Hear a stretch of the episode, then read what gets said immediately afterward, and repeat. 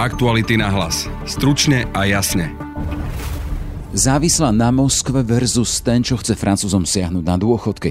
Emmanuel Macron a Marie Le Pen už len hodiny delia takmer 68 miliónové Francúzsko od momentu, keď sa dozvedia meno novej hlavy krajiny. A v prezidentskom systéme prakticky vrchol mocenskej pyramídy. Rozhodujúcou by mala byť pre väčšinu nerozhodnutých jediná televízna debata kandidátov, čo ukázala téma pre Zuzanu Šímek z Asociace pre medzinárodné otázky. To jeho vystoupení v televizi znamená pro něj, řekněme, vítězství, v druhej časti podcastu sa pozrieme na situáciu ľudí, ktorí sú nútení utekať pred vojnou na Ukrajine. S Jaroslavom Dodokom z Michalovského hotspotu. Dnes utekajú už ľudia, ktorí nemajú túto možnosť, nemajú nejakého blízkeho priateľa, nejakú rodinu, ktoré by mohli ísť. A nie je to už možnosť, ten útek, ale je to nevyhnutnosť. Je piatok, 22. apríl, počúvate podcast Aktuality náhlas. Moje meno je Jaroslav Barborák.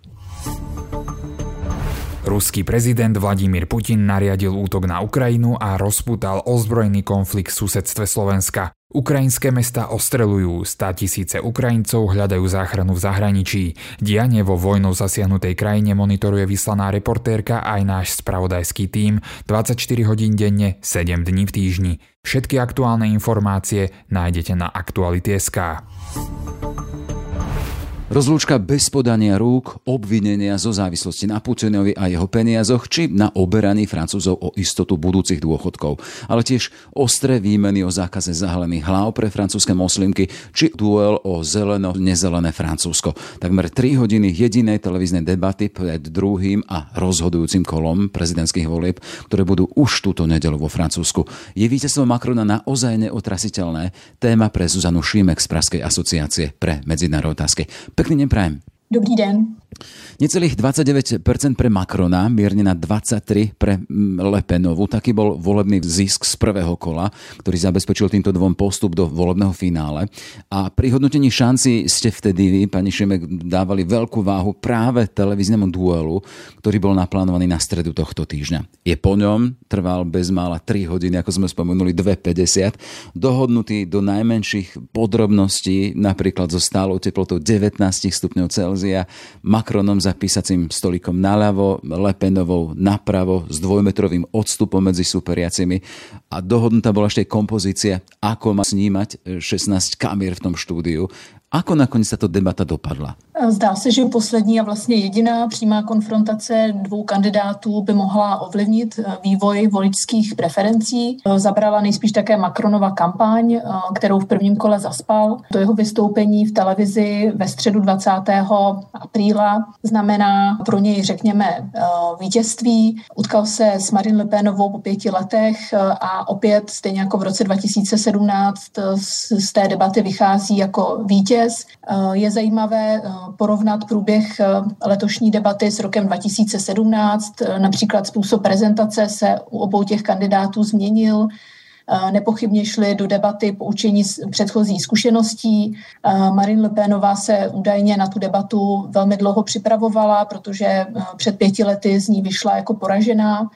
Eh, dá se říci, že zmírnila svoji retoriku, snažila se více vysvětlovat svůj program, co francouzům nabízí, zatímco v roce 2017 eh, postavila svoje odpovědi na vymezení se vůči Macronovi. Ona si ho tam poměrně nemístně eh, tehdy dobírala za jeho účast v socialistické vládě, propojení s výrazně nepopulárním prezidentem Hollandem.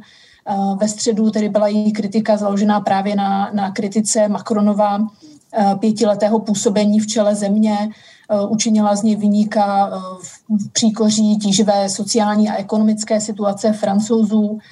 Macron působil sebejistě, vlastně útočněji, nenechal se i třeba okřiknout moderátory, útočil na Lupénovou a vlastně vyvracel její program, že, že není jasné, co chce, že její program není konzistentní, snažil se ji i poučovat a podobně. To, čo zarezonovalo mediálne po tej stredajšej debate, bol útok Macrona na Lepenovú o jej závislosti na Putinovi a peniazoch pre jej stranu z Ruskej banky.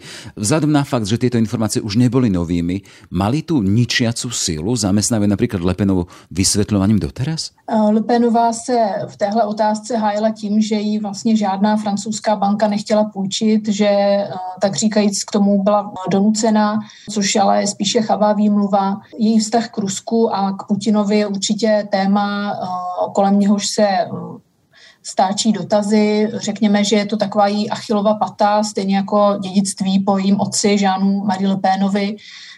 A to také i prezident Macron připomínal v té debatě. Hej, vieme teda, že Putin ako téma sa spája aj so samotným Macronom. Marine Penová mu vrátila, že to bol práve Macron, kto vítal Putina vo Francúzsku. Bol to Macron, ktorý s ním bol v hodinových telefonátoch pred a aj v začiatkoch invázie. Aký efekt mal Putin na predvolebnú pozíciu Macrona? Podle mého názoru vztah eh, Macrona s Putinem je diametrálně odlišný od eh, vztahu eh, Le Penové s Putinem, protože prezidenta s ním nepojí takové vazby z minulosti a ta jejich pravidelná komunikace v posledních měsících samozřejmě souvisí s, se snahou Macrona přispět do diplomatických řešení rusko-ukrajinské války. Vložil se do, do tohoto řešení i z toho důvodu, že jako prezident předsedal Evropské radě, respektive Francie od začátku roku do, do konce června předsedá radě EU, takže i z této pozice se snažil vyjednávat s Putinem a proto tolik těch telefonátů a ten úzký kontakt s ruským prezidentem. Ukrajina a prezident Putin, to je téma, ktorá je v podstate natlačená zo zahraničia aktuálnou situáciou, ale predsa len sú tu témy, ktoré, sú, ktoré sa ťahajú a sú žijúce a napríklad téma Európskej únie. Emmanuel Macron vyčíta Lepenové, že hoci o tom nehovorí, ale chcela by s nej Francúzsko vyviesť. Aká je v tomto pozícia samotnej Lepenovej? Lepenová kritizuje diktát bruselských institucí a hlásá hlavně návrat k suverénním státům. Chce, aby Francie znovu získala svoji nezávislost a důstojnost. Podle ní Francie trpí pod nadvládou Německa, které je v čele Evropské unie. I když svoje postoje vůči Evropské unii zmírnila, už například nehlásá odchod v Brexit, Eh, ani odchod z eurozóny, ale chce eh, vztahy s Evropskou unii výrazně revidovat, eh, chce vlastně zásadním způsobem reformovat Evropskou unii a pokud by se stala prezidentkou Francie, prosazovala by unii národů, což je velmi důležité. Tím pádem ona by chtěla, aby vyvedla v podstatě Francii z, z toho oslabeného postavení v Evropské unii. Tvrdí, že francouzům se nedaří v dnešní době hájit svoje zájmy v EU a ona přichází tedy eh, s novou vizí, která by výrazně zlepšila právě eh, situaci Francie a její pozici na té evropské scéně. Marilyn Pen je tiež kritizovaná za zámer zakázať hijaby moslimským ženám na verejných priestranstvách. Ona hovorí o ich oslobodení faktickom Emmanuel Macron, ale o tom, že takýmto zákazom by sa Francúzsko stalo prvým na svete. Akým spôsobom táto téma vstúpila a pomohla alebo poškodila jednotlivým aktérom tohto duelu?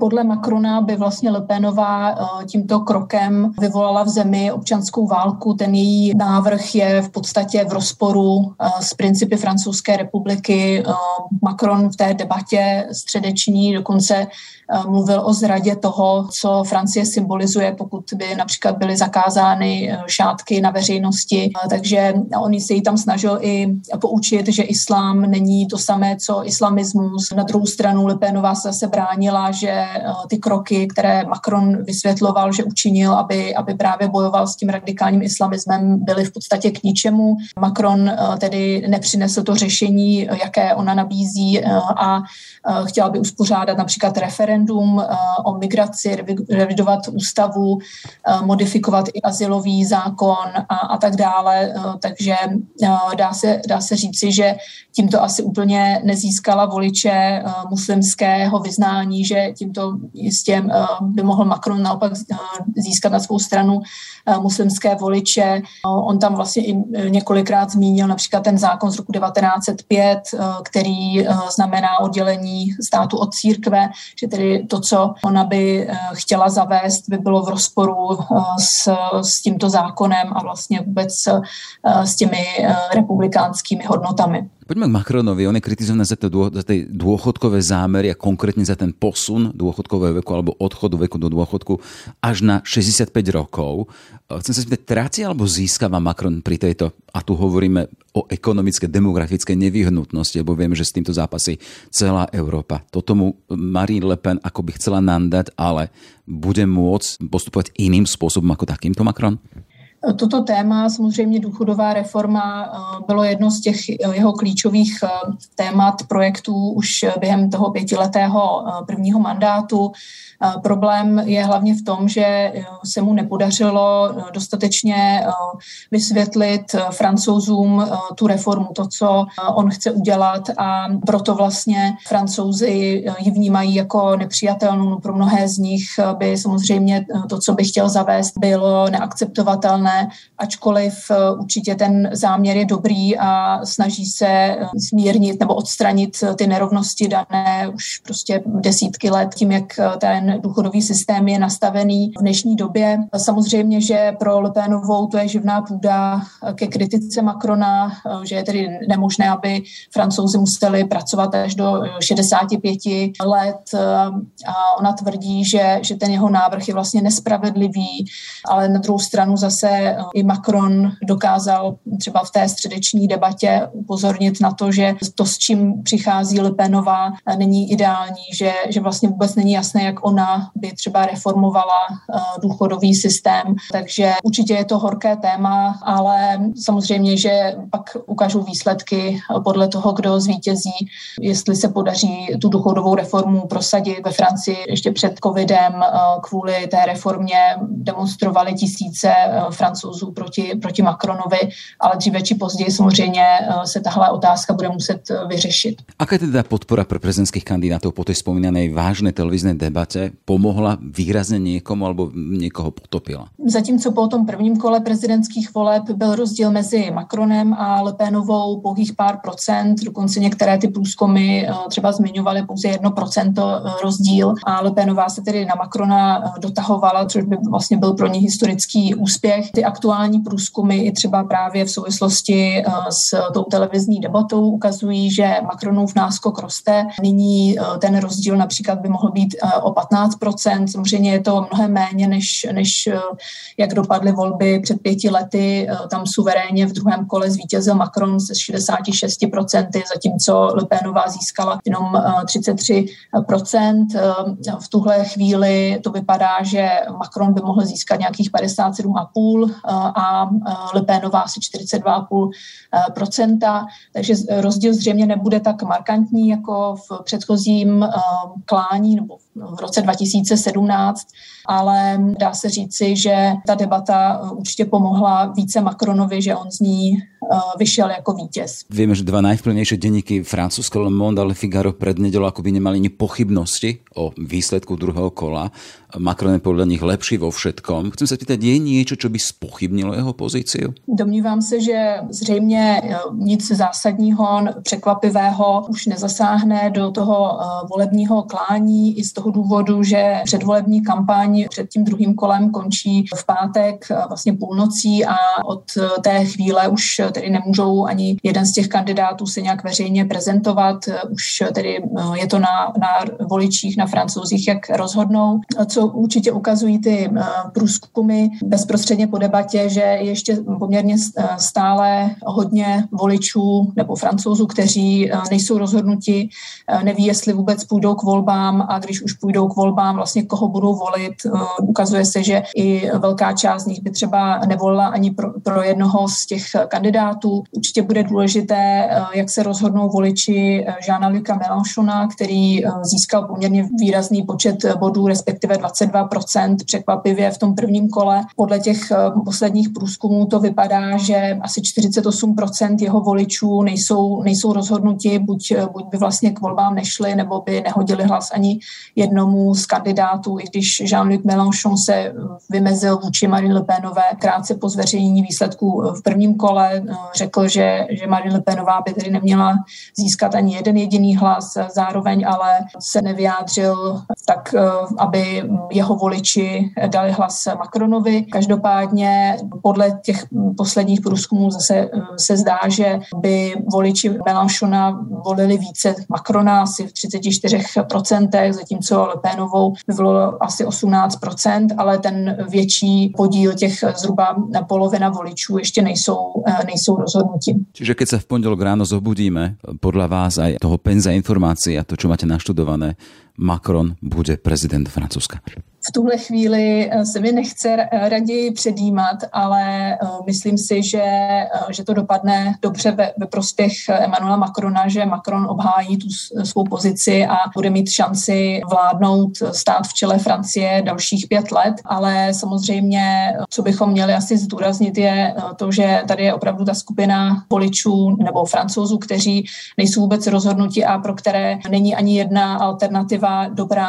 Jsou zde francouzi, kteří kteří se nestotožňují s radikalismem eh, Marine Le Penové, s, tou, eh, s tím jejím programem eh, krajní pravice, ale zároveň ani pro ně prezident Macron není přijatelný, takže můžeme se dočkat překvapení, ale předpokládám, že ty průzkumy se nebudou mílit a že ten rozdíl sice nebude tak výrazný, ale Macron se znovu stane prezidentem Francie. Prezidentské volby vo Francúzsku a Zuzana Šimek z Asociácie pre medzinárodné otázky.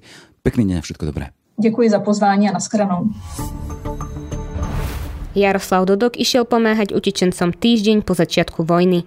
Pôvodne len na pár dní, no jeho práca na východe Slovenska sa už natiahla na 7 týždňov. Dnes už pomáha aj ako koordinátor dobrovoľníkov. S Jaroslavom sa porozprávame o tom, ako sa za posledné týždne zmenila situácia v hotspote pre utečencov v Michalovciach. Pozdravujem. Ty si prišiel na hranice pomáhať týždeň po začiatku vojny. Vieme, že zo začiatku prichádzali hlavne ľudia, ktorí vedeli, kam idú a mali aj určitý plán. Čím sú utečenci, ktorí dnes prichádzajú na Slovensko iní? Z tej skúsenosti, ktorú vidím eh, každý deň, či už eh, v našom hotspote v Michalovciach alebo na hraničných eh, prechodoch, mám taký pocit, že na začiatku utekali ľudia, ktorí mali nejakú prácu na Slovensku alebo v Čechách alebo v zahraničí, prípade nejakých príbuzných. A líši sa to v tom, že dnes utekajú už ľudia, ktorí nemajú túto možnosť, nemajú nejakého blízkeho priateľa, nejakú rodinu, ktoré by mohli ísť. A nie je to už možnosť, ten útek, ale je to nevyhnutné nutnosť utekať pred reálnym vojenským konfliktom, pred reálnym ohrozením svojho života a preto častokrát prichádzajú s tým, že nevedia, kam ich kroky budú viesť, čo majú robiť a ako budú tráviť nasledujúce dni, hodiny alebo kam pôjdu sa ubytovať, prípadne prespať. Sú aj ich príbehy náročnejšie? Myslím si, že áno, pretože zo začiatku sa asi tá prvá vlna ľudí, ktorí utekali z Ukrajiny, pohľa aj kvôli tomu, že videli, že teda naozaj sa tá situácia vyostruje, ale možno ešte nezažili úplne reálne ten vojenský konflikt a utekali medzi prvými, pretože vedeli predpokladať, že tá situácia bude veľmi zlá.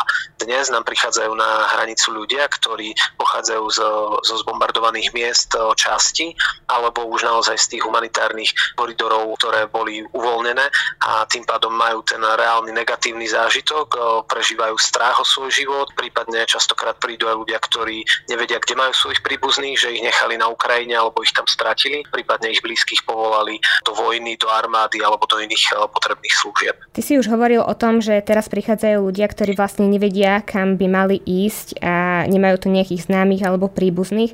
Tým pádom sa teda zmenili asi aj ich potreby. Myslím, že áno. Mnohokrát zo začiatku, keď prichádzali, tak eh, rovno sa pýtali na konkrétny vlak, na konkrétne mesto, do ktorého sa potrebovali dostať. No a tým pádom pádom oni vyberali si tú cieľovú stanicu my sme sa snažili im pomôcť hlavne s logistikou, s dopravou a možno premiestnením. Dnes eh, nemajú ten plán, to znamená, že je to v našich rukách, v rukách dobrovoľníkov, koordinátorov, ktorí sa snažia nájsť voľné ubytovacie kapacity a teda každému utečencovi zabezpečiť eh, možnosť prespať buď núdzovo na jednu noc, napríklad práve v tom našom hotspote v Michalovciach, alebo zabezpečiť už rovno nejaké dlhodobé ubytovanie v nejakom konkrétnom regióne, v ktorom mu vedia pracovníci potom poskytnúť aj možnosť začleniť sa do sociálneho systému, možnosť pre deti, hej, keďže sú to častokrát matky, ktoré potrebujú nastúpiť do školy, alebo nájsť nejakú prácu prácu. Tu sa dostávame aj k takému paradoxu.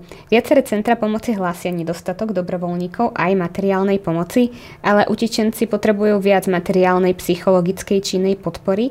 Ako je to momentálne v Michalovciach? Čo vám tam najviac chýba?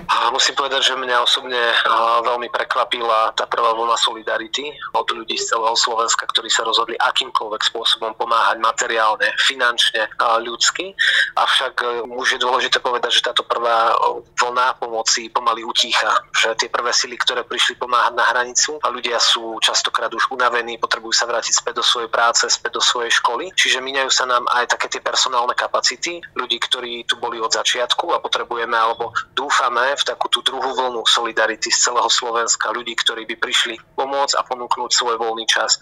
Ono možno to aj vyzerá tak, že teraz je oveľa menej utečencov, ktorí k nám prichádzajú, ale dôležitý je každý ten jeden príbeh, pretože si nesie niečo, čo zažil na tom úteku a na druhej strane musíme byť pripravení aj na znova možno nárast počtu utečencov, pretože tá situácia sa môže každý deň zmeniť.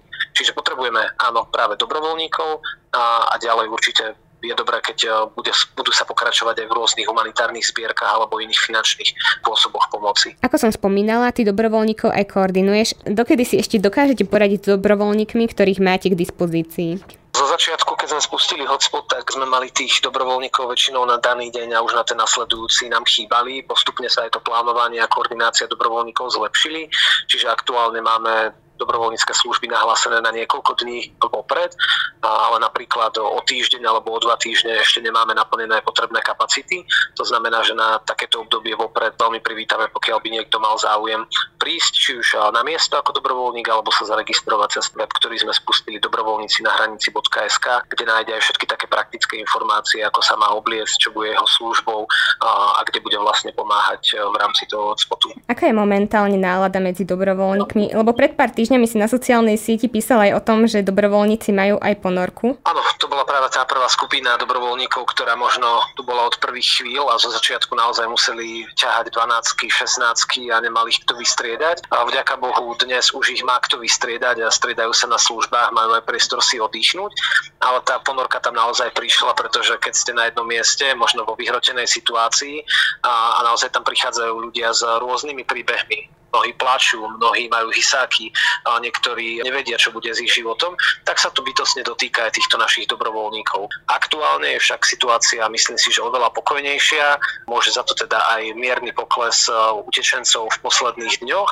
Aj to, že ten systém v práce v hotspote jednotlivé stany, jednotlivé služby, ktoré poskytujeme, sú zabehnuté a tým pádom myslím si, že tá dobrovoľnícka služba už prebieha oveľa pokojnejšie. Medzi dobrovoľníkmi máte aj Ukrajincov. Ty ako koordinátor dobrovoľníkov s nimi komunikuješ, ako zvládajú ten pohľad na svojich krajanov? Myslím si, že mnohí z nich prišli pomôcť práve preto, lebo sa ich to bytostne dotýka a či už oni pred niekoľkými dňami alebo týždňami odišli z Ukrajiny, alebo tam majú ešte nejakých svojich príbuzných a nechcú sa pozerať na túto situáciu len pasívne, ale niečo preto spraviť. Chcú pomôcť svojim bratom, svojim sestram, svojim známym ľuďom z ich krajiny a práve preto prichádzajú do nášho hotspotu, aby ponúkli túto pomocnú ruku a častokrát nám práve veľmi vedia pomôcť kvôli tomu, že vedia ukrajinský jazyk, dokážu najlepšie komunikovať s ľuďmi, ktorí utekajú a vieme ich rýchlo zaškoliť, takže sú pre nás veľmi veľkou eh, pomocou. A ako zvládajú to, čo sa deje v ich domovini? Predsa len niektorí tam majú stále svoje rodiny? Ťažko. Mnohí z nich komunikujú uh, každý deň, pokiaľ to ide so svojimi blízkymi. A už v prípade, že niekoľko dní neprichádza tá odpoveď, tak uh, začínajú byť v takom uh, strachu alebo v neistote. A máme mnoho, či už dobrovoľníkov alebo tlmočníkov, medzi nimi napríklad jedného pána Vasila, ktorý má časť svojej rodiny na Ukrajine a pred pár dňami mu prišla informácia od jeho vlastného syna, že dostal povolávací rozkaz do armády na nejaké miesto, kde sa má dostaviť a teda zapojiť sa aktívne do konfliktu konfliktu a teda práve tento náš dobrovoľník alebo teda tlmočník prežíval veľmi ťažko tú situáciu. Hej, boli tam slzy, bolo tam dojatie, bol tam strach, bola tam taká neistota, takže mnohí z nich naozaj nevedia, ako celé toto obdobie dopadne a možno iba veria, že tých svojich blízkych ešte v najbližšej dobe uvidia. Za ten čas, čo pracuješ s utečencami, si si vypočul obrovské množstvo príbehov. Aký najsilnejší ti odkvel v pamäti? Každý jeden z tých príbehov bol veľmi aj vzácny, môcť ho počuť a môcť pozerať sa tým ľuďom do očí a možno ich podporiť v tom celom. Konkrétne si spomínam na jednu rodinku, s ktorou som cestoval, pretože prišli k nám do hotspotu a potrebovali sa dostať na ubytovanie. Prežívali obrovský strach a v očiach mali až slzy, keď prišli k nám. A to, čo ma na to možno najviac zasiahlo, bolo, že keď na malý moment v našom stane, v ktorom sa vydávala strava a oni teda mohli pokojne jesť, na malý moment e, vypadlo svetlo, elektrika a zhasol celý ten stan, tak pre nich to bol tak e, nepochopiteľný pocit, že okamžite sa báli, či náhodou neprichádza nejaký ďalší útok. A práve na tejto situácii bolo vidieť, že aké možno nenormálne situácie zažívajú a z čoho pochádza ten strach. Ale práve potom, keď prišlo to upokojenie, keď prišlo to prijatie a keď som ich odviezol do jednej teda z kde mohli prečkať noc, tak boli nesmierne vďační a prvýkrát mali možnosť vydýchnuť si, porozprávať sa v kľude, nájsť sa a teda uvedomiť si, že už sú v bezpečí. Po tomto všetkom určite aj ty, aj mnohí dobrovoľníci ste už unavení. Ty konkrétne, ako dlho chceš zostať takto pomáhať utečencom? Zatiaľ práve aj ten uh, hotspot v Michalovciach, aj uh, celé tie týmy, ktoré sme vytvárali, sme vytvárali s víziou, že dokážu pomáhať uh, minimálne obdobie troch mesiacov, ale teda hlavne počas toho najvypuknutejšieho obdobia. Takže ja som nastavený asi tak, že teda do nejakého júna som ochotný a pripravený pomáhať, aj keď už sa mi nedá tiež kvôli nejakým iným povinnostiam byť tam 7 dní v týždni, ale toľko času, koľko budem môcť do toho dať, tak veľmi rád tam dám a práve pracujem na tom, aby možno či už moji kolegovia z práce alebo moji priatelia známi ma či už prišli po pár dňoch vystriedať, alebo sa aj oni zapojili do tejto služby, aby naozaj to nestalo iba na pár ľuďoch, ale dokázali sme v prípade potreby poskytovať tieto služby aj oveľa dlhšie obdobie. Aktuality na hlas. Stručne a jasne. Sme v závere. Za pozornosť ďakujú Monika Vatrálová a Jaroslav Barborák. Aktuality na hlas. Stručne a jasne.